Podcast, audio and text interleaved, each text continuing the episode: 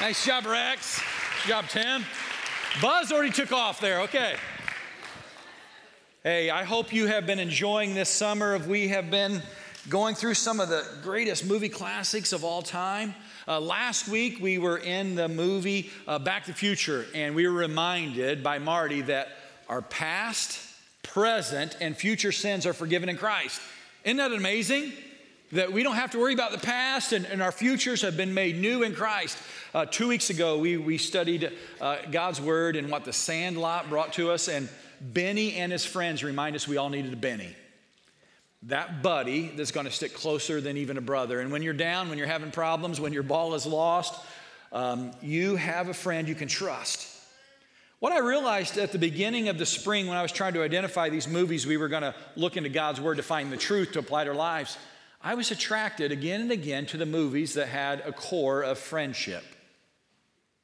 Fr- friendship and celebrating friendships and, and knowing uh, the friends we can trust is so powerful. Toy Story is no different. Each of the four Toy Story movies so far that have been made have highlighted the blessing of a friend. How many of you have ever seen any of the Toy Story movies, even just a little bit of one? Most of you, it's not a surprise.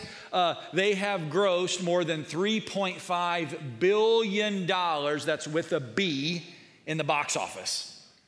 Uh, they, they estimate the franchise Toy Story is now worth around $13 billion with all the merchandise and the songs and the movies. Man, it's, it's a big deal. When Toy Story 1 came out, uh, this is going to date all of us a little bit, I was graduating high school. Back in 1995 and i was an adult you know i was 18 year old graduating high school and i told my uh, parents and my brother and some of my friends they want to go see the movie i'm like i'm not going to see that kids movie. And they said but it's pixar it's a new uh, way they make cartoons you're really going to like it it's not just for kids. And i was like i'm too old for that. By the end of summer it was one of my favorite movies of all time you know it's a, it's a great movie if you've not seen it man grab a child and go back to your childhood and just be encouraged in so many ways. It's based on around a character named Woody. Uh, we saw Woody up on stage. Griff did a great job portraying Woody. But Woody is this good old uh, school cowboy that is kind of the old type of um, toy that didn't have electronics, was kind of flimsy. And you pulled the string, he would say things like, There's a snake in my boot, you know? And he pulled again, he would say something else. And his owner was Andy. And Andy had marked him and identified him as his toy. And Andy loved to play with Woody, and it was a big deal in the movies. What's interesting, if you've seen the film, when Andy walks out of his bedroom, the toys come to life. Isn't that cool to think about it? It's one of the uh, more romantic things of the whole uh, series that these toys have personalities, they have life. I wonder how well you know the, the friends of Toy Story, the, the toys. You probably know some of the things they do, some of the things they say.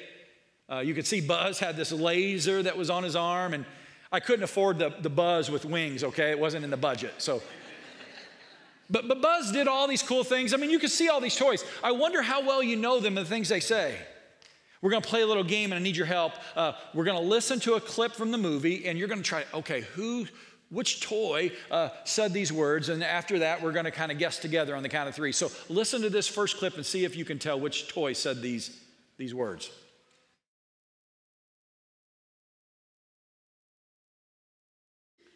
Who said that on the count of three? One, two, three. Woody, Woody you guys are right there with me. Uh, Woody is always trying to teach the toys what they're doing and what they're supposed to do. And when Buzz shows up, he goes, You are a toy.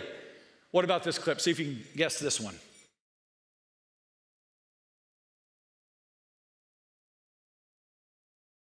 Hmm. One, two, three. The Army man. You're a little less confident about that. Uh, the green guys. But what a great line. We're not going to leave a soldier behind.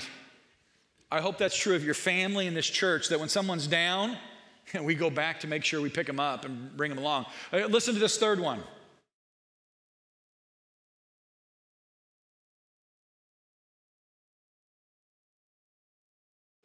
One, two, three. Yeah, Rex. Uh, I found it interesting. Hudson did a great job. Uh, I told Hudson you wouldn't be able to see who he was, and to my surprise, you could see right in and see his face. Thanks, Hudson, for, for doing that today. He's like, great. Everybody knows I'm the big dinosaur. In the movie, Rex is the biggest, maybe the most powerful, yet he's got problems confidence problems and fear problems. Maybe you're like that. What about this fourth clip? Listen to this.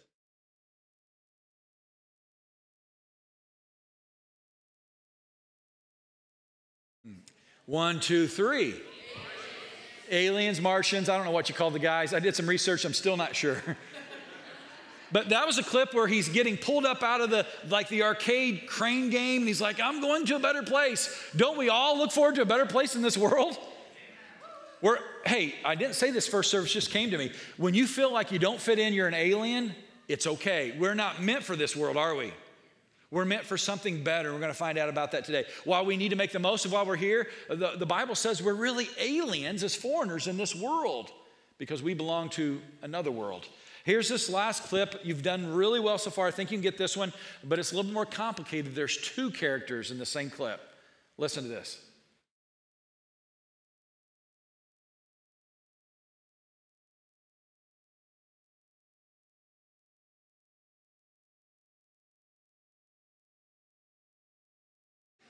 So, the first one, on the count of three, I want you to yell out who said we're falling with style. One, two, three. Buzz. And then another character said Buzz's line. Who was that? Who was it? Woody. You guys got it. What's interesting, I think that's the pinnacle um, dialogue of the movie, or at least even the series. You got these two friends that, based on adversity, and initially not even really liking each other very much or being rivals, all of a sudden they're closer than brothers because their circumstance brought them together and they protected each other. From the start, Woody and Buzz were rivals, but then they're great friends. Think about your friends for a moment. I mean, really stop and think about them. Who are your friends? Those people you spend time in, those people you invest. If I were to ask you about your friends and, and we were to play some clips of what they say that are kind of famous or most regularly heard from uh, you as their friend, what would you say makes them famous? What, what's, what's a clip you would be able to recall? Uh, at least one you could share with at church, all right? Yeah. I mean, what do your friends say? What do they tell you? Are they building you up? Or are they more of a burr in your saddle? We, we need to be careful who our friends are. Friends are so important. I live, I've lived long enough to know that a good friend can make your day. I've also lived long enough and seen enough people in and around the church in my own life. A, a bad friend, the wrong friend, can really ruin a lot. It can hurt. In fact, I would say this, it's not original thought, but, but this is so true. Show me your friends, and I'll show you your future. If you list your friends and who you're hanging out with, who you're investing in, I can tell you uh, where you're going in life 90% of the time. This is so important for our students here today. As you're getting ready to go back to school, you've maybe had a reset of your friends a little bit. Be very careful who are your most intimate friends. Goes for you teachers too. Goes for all of us whether we're 18 starting our senior year or, or, we're a senior about ready to look to that better hope. Be very careful who your future uh, is being molded by. Show me the time you spend with your friends and who you trust, and I'll show you the trajectory of your life. God wants you to be blessed, so be careful who your closest friends are. Uh, the Bible says this in Proverbs 13 Walk with the wise and become wise, associate with fools and get in trouble. Raise your hand if you've never lived that second part. You've never associated with a fool or a phony and stayed out of trouble. Anybody never done that? Raise your hand if you've ever been around a fool and you all of a sudden knew you were in a fix. Raise your hand. It happens. Be very careful. Let the scripture ring true, especially as we start this new school year, that, that you bring uh, your trusted friends very, choose them very wisely and carefully. The friends you invest in affect your future. So let me ask you again who are your closest friends? If you had to list three, who are they? They can't be your spouse. Let's also say this they're not allowed to be your parents right now, your grandparents. These are truly friends you've made. They can be cousins, but, but they can't be in your immediate family. Who, who are the three closest people to your life? There are some uh, sociologists that have said this over the years you become the average of your closest friends. Whether it's three or five, you may only have two, then you're the average of those two. You're the average of your closest friends. So, how do you feel about that truth? If, if that were true, how do you feel about I'm becoming like my friends? Are they making you better financially? Because I know a lot of friends that don't. Not personally, but I've seen it happen, okay? Are they making you better emotionally? Because the friends can wreck a day. Are they making you better morally and, and the things they're tempting you to do or, or, or walking with you and doing? And here's the most important are they making you better spiritually? Are the people you're investing in and spending time with and trusting, are they making you more like Jesus? Remember that last song we just sang, I just want to be like Jesus? Your friends and who you walk with in life are a big part of that. Look what it says in Proverbs 17 A friend loves at all times, and a brother is born in a time of adversity. I think that's one reason I love the Toy Story movie so much. Buzz and Woody go from enemies and adversaries to the best of friends, and I think, I think of them almost as brothers because of what they went through. Remember when uh, Buzz first showed up? Woody wanted nothing to do with him. Watch this clip.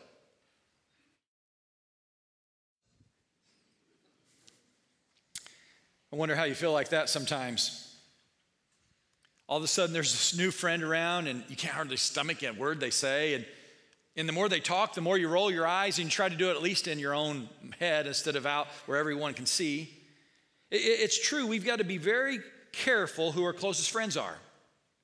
You know, those uh, two or three people that you trust and you spend most of your time with. Uh, I, I, don't want you to miss this. That, that really matters. It affects your future. But when new people show up and they're different and they're a little bit annoying and they're maybe threatening to you, how do you treat those people? Sure, they may not be your closest friends right off the bat, but God would tell us that they're valuable and we need to treat them with the care and love that He would. I wonder how often do we treat people like Woody when he first met Buzz? And we push them away. We dismiss them. That's not like Jesus at all. How often, when people show up at church and, and maybe they're from a different background or, or maybe they vote differently than you do on, on things that you think really matter, or, or, or maybe they have a different economical, uh, economic past, or maybe they have a different um, vision for the future, and you're like, I do not want to be around that person, and you push them to the side. Or maybe even in your own life. When's the last time you invited anyone in to invest in to share that's different than you? You're like, well, I would rather not. I mean, it's dangerous. No, that's what God calls us to do. God calls us to invest in those that He loves. And you know who He loves? Everyone. And that's our mission. Love God, love people, and serve all. As you leave today, maybe go out in the parking lot, it's, it's there on the wall in the commons. It's just not something we put on the wall. We believe it because it's in His Word. We're to love God with all of our heart. We're, we're to love people because He values them, and we're to serve all. Because people are valuable. You know how valuable they are? It says in John 3:16, "For God so loved the world." Notice this, it doesn't say uh, only the toys made from Mattel. No. It, doesn't say only the people that, that grew up uh, around Pocahontas. It doesn't say just the people with the last name Smith. It says God uh, so loved the world, the people that are different than you, the people that uh, you can't hardly stand to be around, because He gave His one and only Son that whoever believes in Him would not perish but have eternal life. God calls us to be open to and invest in and show His love to all people. It can be hard to comprehend. It was for Woody at first. What's going on? I'm the leader of Andy's room. All of a sudden, this guy's there. He can't hardly stomach. I wonder who right now is in your life you can't stomach. Don't elbow them if they're sitting close to you right now. But who is in your life that you can't stand? I want you to know and be reminded Jesus Christ died for their sins just like he died for your sins. And this is a wake up call. You are no more or no less valuable to God than anyone or everyone else.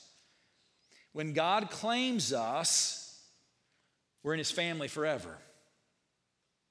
When God claims us and we receive him, we talked about this last week, when you realize you're a sinner and you admit that, you, you repent of those sins and turn towards God, you confess him as your Lord, You're believing that He has the power to save, and, and you give your life to Him. He changes your life forever, and we're family, no matter our background, no matter where we're from, even no matter where our vision thinks we're headed, we're in this together. What a moment it is when you realize you belong. Watch this clip as Buzz realizes he's a part of the family. Scene. It seems simple and short, but Buzz realized, hey, your leader has accepted me into your culture. I'm in the family. See, it's on my foot. His name's there. He's, he says, I belong to him. And, Woody, who's always had this place of honor, this place of prestige as, as being Andy's uh, toy leader, has now got competition, it seems. But I don't want you to miss this. When you realize you belong to God, it changes things forever. When, when you realize Christ has forgiven you of your sins, you have a hope that changes everything and cannot be taken away because you belong to Him. Remember last week we talked about the Apostle Paul, who used to be uh, Saul, who tortured Christians, who, who uh, convicted and, and sentenced some of them to death. Paul says, I used to be Saul and Christ changed me. Here's what he says in Philippians 3 Christ Jesus has, has made me his own. If you belong to Christ, if you've been made new in Him, you are His. These words could be you. You could put your name in. Christ Jesus has made me, Tyson Graber, His own. He has made me, Sue, uh, Sam, whatever your name is. Uh, you can declare this with confidence. In Christ, you belong to God forever. Revelation puts it this way it's a book that sometimes we're a little scared of because it talks a lot about the future. But I don't think we have to be scared of it all because what, what all it says is from God's heart is love. In Revelation chapter 22, a verse you may have never heard about, it actually says God, uh, in, in, a much more perfect and uh, uh, complete way, He takes us and writes His name on us and says, You are mine. You know when this happens? It doesn't happen uh, this time on earth. The Bible says it's going to happen when Christ returns and makes everything new. Look what the Word of God says in Revelation chapter 22. No longer will there be any curse upon anything. So he says, This is the time frame. Christ has returned. Satan has been bound to hell and put there forever. And Jesus is coming to the earth and making everything new. There's no more curse, no more sickness, no more pain, no more crying. Everything is new. For the throne of God and of the Lamb will be there in this new heaven on earth. And his servants will worship him. That's us. And they will see his face. I mean, that, that blows your mind right there to see God's face and his name will be written on their foreheads. Push pause there for a second. God's name, when Jesus comes back and make everything new, somehow he is going to write his name on our foreheads. That seems a little strange, but it's a beautiful thing. When we see each other on the other side of eternity, uh, on the beyond, we are going to look at each other. We're going to know each other, but what we're going to see is God has bought us with the blood of Jesus. We're His. If you've never heard that, look forward to that day where you will forever be claimed as God's. Look what it says next. And there will be no more night there. No need for a lamp or the sun or double A batteries. I don't know if you caught that in the movie. Or, or the Lord will shine on them. For the Lord will shine on them, and they will reign forever and ever to infinity and beyond. We're going to be with God. He's going to say, we're, we're His. I think this day is fast approaching. You're like, Tyson, you said that about two years ago when the world really changed. I really believe that it's very possible that my children's generation will see Jesus return. It could even happen tomorrow. But when that happens and he makes everything new and there's no more curse, no more sin, no more evil, he's going to write his name and he's going to say, You're mine. And when we can have confidence in that, then we can have confidence in that now because the Word of God says that if you've given your life to Christ, the Holy Spirit dwells in you, and that's another sign that we're His, that we're His treasure. That, that's the key word moving forward. When God looks at you, if you've accepted His Son as your Savior, He sees you as His treasure. Because He paid a high price for you, His, his blood of His own Son. So you're His treasure. I wonder if you look at yourself as a treasure. Because we're tempted to see ourselves as trash or at least messed up to the point where we can't be repaired. Uh, in, in, Toy Story 4, and I talked to some young girls uh, even this morning, some young ladies, they're like, hey, our, our favorite character is Forky. I, I, was like, man, I'm not even sure who. Oh, and then I remembered, yeah, Forky is that spork. Anybody remembers uh, the Forky the spork in the Toy Story 4? Uh, Forky had a dilemma because even though he was made by his owner, he, saw him, he still saw himself as trash. I wonder if you ever do that. Watch, watch this clip. Woody carries a big load, sometimes explaining life to the other toys. But did you catch, I think, Forky's most providential line? Here, look at what Forky says here. I am not a toy. Similar to what Woody said to Buzz. He, uh, he says, I'm not a toy. I was made for soup, salad, maybe chili, and then the trash. I don't prefer to use a spork for anything. But Forky says, soup and salad, you know, those on the go things, maybe chili. And then the trash. I wonder if you've ever said those words. Probably not those exact words that you were made for soup and salad, maybe chili in the trash. But I wonder if you've ever thought deep down in your heart that you really didn't have value that you do have. And maybe the lives of this world finally got to you and you're like, I'm not made for much, I'm a mess. It, probably come out a little bit more like this instead of that. You, you, too often our words lead us to think things like this, especially if you head back to school, maybe you uh, seniors in high school. Any seniors in the room? Going to be seniors? Okay, a couple. Here's what you're tempted to think. I'm just made to go to school after year after year after year to get this degree, to do this, to take this test. Uh, and then I'm going to get a job and I'll work about 40 years. I'm going to have about two uh, months of retirement and then the grave. If you're over 40, does it ever feel like that's what you're meant for? I had a few people say yes. Yeah. If we're not careful, we could give into the, the lives of the world saying, I got school, work, a little bit of retirement, and if we're lucky, then I just get to rest in the grave. That is a lie from hell because you are treasured and you are meant for so much more. Amen? You are not meant to, to, to work and, and toil and have strife and then die and it be over. That is not truth. You are meant to live. Jesus says, I want to give you life and life to the abundant. But Forky's lie makes it into our hearts. It's from Satan, though. Whenever you are considering yourself as less than or a loser, it is a lie straight from the lake of fire. You are a treasured, valuable prize that God has made. Most of us, so at one point or another, uh, get beat up and we start to think, well, we're, we're not really a treasure. Uh, we hear words from a bully or a bad guy, and they hurt, and we can expect that in life. But then what's worse is sometimes we hear words from a friend that bring us down, and, and that doesn't feel right. And we, we sometimes hear words, and I'm sorry if this happened to you, uh, from a family member, maybe even a father, and you're like, man, I just feel beat up. Or, or, worse yet, you come to church, the family of God, and somebody puts you down there. That is wrong. And we start thinking, I'm not very valuable. I'm not, I'm not a treasure. And over the time, our own voice and the voice of evil spirits in our world will tell you, you don't matter. You don't amount to anything. And you're like, well, I'd be better off dead. That is not true. You are valuable and a treasure, and you got to push back against those voices. No matter if they're from your own heart, a friend, or this evil world, because a- after a time, you can feel depressed and overwhelmed.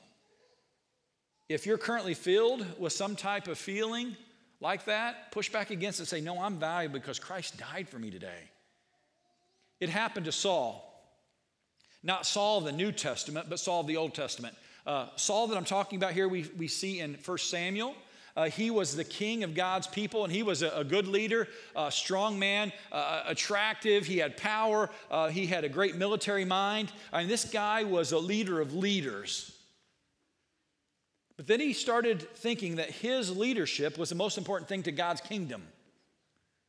He thought his ability to do the things he was supposed to do to show his value was all based on his own power and talents. And he ended up uh, doing things when he was dissatisfied with the way things were going. He took the responsibility uh, of the prophet and, and the priest at times, and God says, Hey, you disobeyed. And what God did, he says, I'm going to take my spirit from you, Saul, and I'm just going to let you see how much you can do on your own. And the Bible says, and it's complicated, in 1 Samuel chapter 16 that when God's spirit left Saul, an evil spirit fell upon him and he was tortured. The New Living Translation says that he became fearful and depressed. And that primarily came from him trying to do everything and realizing he had failed and he no longer could hold on to it, and his world unraveled. He was overwhelmed. He was facing uh, uh, the, the, great anxiety that many of us uh, sometimes hit in life.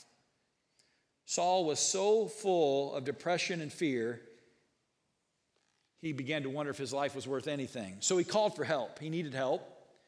He asked his people to bring someone in just to play soothing music for him. So they found a guy that you probably know. His name's David. This is the David that, that would later become king. This is the David that killed Goliath and also took care of his dad's sheep and killed a lion and a bear with just a sling. This was David, the man. He was handsome, he was uh, smart, he, he could play the harp, he could sing. And he came into Saul's court and he played the harp. And the Bible says that it soothed Saul. Look what the Word of God says in 1 Samuel chapter 16. Whenever the tormenting Spirit of God troubled Saul, I mean, that's complicated. Saul was troubled. David would play the harp, then Saul would feel better, and the tormenting spirit would go away. David would play this harp in a beautiful way, and it would soothe Saul. I don't believe it was because David was such a great musician. I mean, that was part of it. He played beautiful music, he could sing, amazing, he, he could dance. I mean, David could do it all.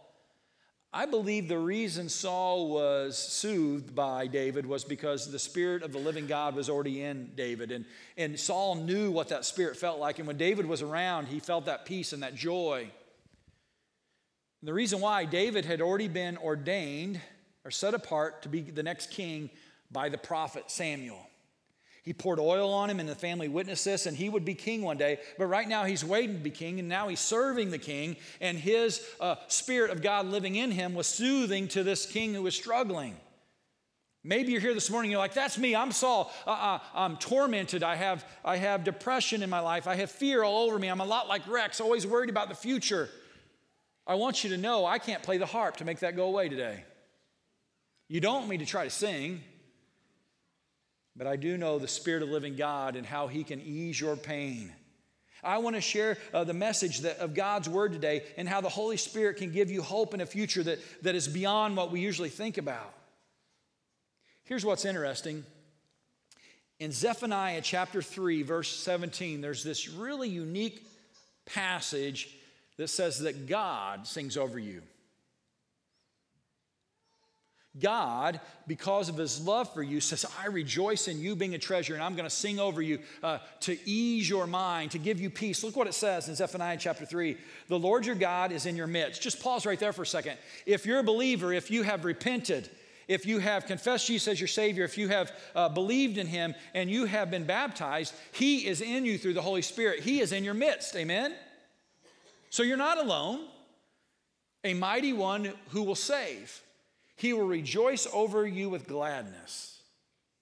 What God does, and He sees you as His pride possession, He just celebrates. He's like, I'm happy that they're in the family, they're so valuable. He will quiet you by his love. He will exalt over you with loud singing. Here's the part that is the most unique for our minds to think. When God sees you up in heaven and he sees how beautiful and wonderfully you're made, and you've trusted Jesus as your Savior, and you belong to him, he says, he just sings over you. He rejoices. He just can't help but singing. Even sometimes when you're a bad singer and you're, and, and you're just so happy, everything's so good, you just can't help but sing. God is sitting in heaven. He can't help but sing when he sees you. Those he saved through Jesus. God has placed so much value on you, he, he serenades you with songs. How many of you have ever serenaded anyone? Raise your hand with confidence. Love some of these guys. Yep, that's I've serenaded my wife. Yeah, or maybe a girlfriend here, they're not quite old enough to be married, but you serenaded already. I want you to know my first moment of serenading the woman I loved hap- back happened in 1987. Uh, I knew she was the, the woman for me, first love of my life. I went uh, down a valley and up a hill with 10 of my 10 year old friends at church camp and began to sing to her. Okay? I mean, just let it out. Uh, my, our, my, friends and I, we selected a song. It was the, the hit song of that, that, that summer.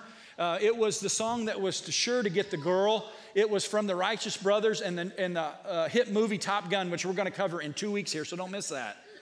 And we started belting out You've lost that love and feeling. Okay, I'll stop there. You know what the girls did? They did the same thing you did. They started laughing. They were 10 or 11. You know, maybe I was going for an older girl. She may have been 12. I don't know. They started laughing, and our dorm's dads noticed we were out of the dorm about midnight. They started yelling. We ran back to the dorm and got in bed, and we were in trouble. And I will admit to you, that girl that had my eyes on, I didn't even talk to her the rest of the week. That totally backfired, all right? I lost that girl. I guarantee sometimes when we sing over people, it doesn't work, but when God sings over you, it does. When you hear Him, it, it makes a difference. We, we sing over the people that we value. God values you. Sometimes when we sing over people, we have less, uh, less, if, oh, we have less success if we're like musically challenged or tonally deaf. But sometimes us guys who really can't sing, we, we try it anyways because we love someone so much. I, I sang over another girl in 1999, a few years later. Her name was Tiffany. You might know her. And um, I was a youth ministry intern in Streator, Illinois, and I took a group of junior hires to um, Six Flags in Gurnee, because that's where we were closer to. And we were at Six Flags there, and I spent two days in a row one day with the junior hires and one day with the high schoolers back to back, which is a wild ride. Go to Six Flags two times in, in a row. And so I was there. On the second day I was there, I, I, my mind was really drawn to this place where you go in and record a song. You went to the studio, they played like the karaoke split track, and they recorded your voice and put it on top of the other one, and you would have this recording. And I did that for like $50, which is a lot of money back in 1999, right? And I chose to do I Crossed My Heart by the King, George Strait. And it declared my love for Tiffany. And at the end of it, I even gave her a little message. And then it, it, was this little cassette, and it said, I crossed my heart. And I took it back to Streator. And I never really told her I loved her at this point, but I gave her this cassette and I said, Hey, listen to this in private and just hear my thoughts for you. And I think she did what those girls did uh, years before. I think she probably laughed. But when you love something and you know it's precious, you're, you're willing to sing over it, aren't you? How many of you sung over a child, a baby, an infant? Yeah. How many of you sung over someone as they passed and your heart breaks because they're no longer with you and you sing a song? You're just, you're just, sometimes it helps with emotions. I was willing to sing over Tiffany and lay it on the line. I want to just pause here for a second, and I'm so thankful that yesterday we celebrated 23 years of marriage together, and I praise God for Tiffany all the time.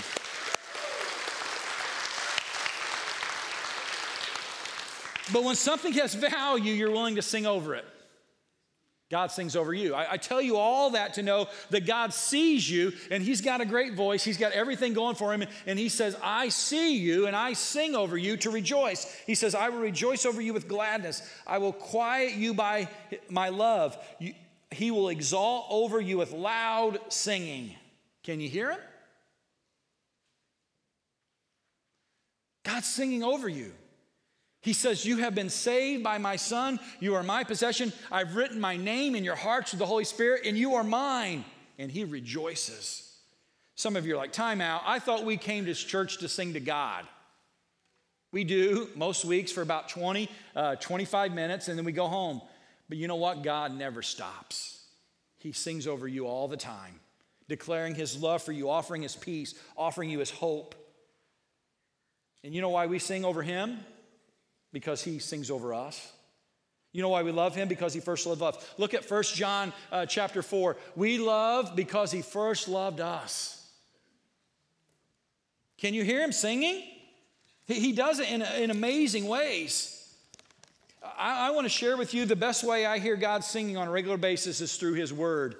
And I'm not going to do it in poem or even with music. I'm going to just do it with the word. But would you please stand? And I would ask you to just to hear him singing these truths over you as we prepare to sing with him. The word of God says this My hope does not disappoint, for you are my dearly loved children, because you have been given the Holy Spirit to fill your hearts with love. For my spirit joins with our spirits to affirm that we belong to the Father. Look what it says in Ephesians 1. You were included with Christ, with Christ when you heard the message of truth, the gospel of your salvation. When you believed, you were marked in him with a seal, the promised Holy Spirit, who is a deposit guaranteeing our inheritance until the redemption of those who are God's possession. He says, We sing together until we're joined because we're his possession. Look what it says to the praise of his glory. Today, I hope you hear him singing. Love you, I love you, I love you. You're mine, you're mine, you're mine. And as we sing with him, it's to his praise and glory for what he's done through us in Jesus. Let's sing. Father in heaven, I thank you for today.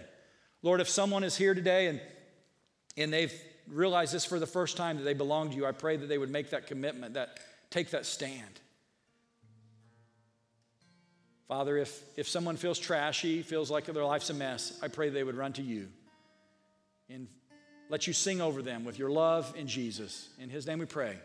Amen.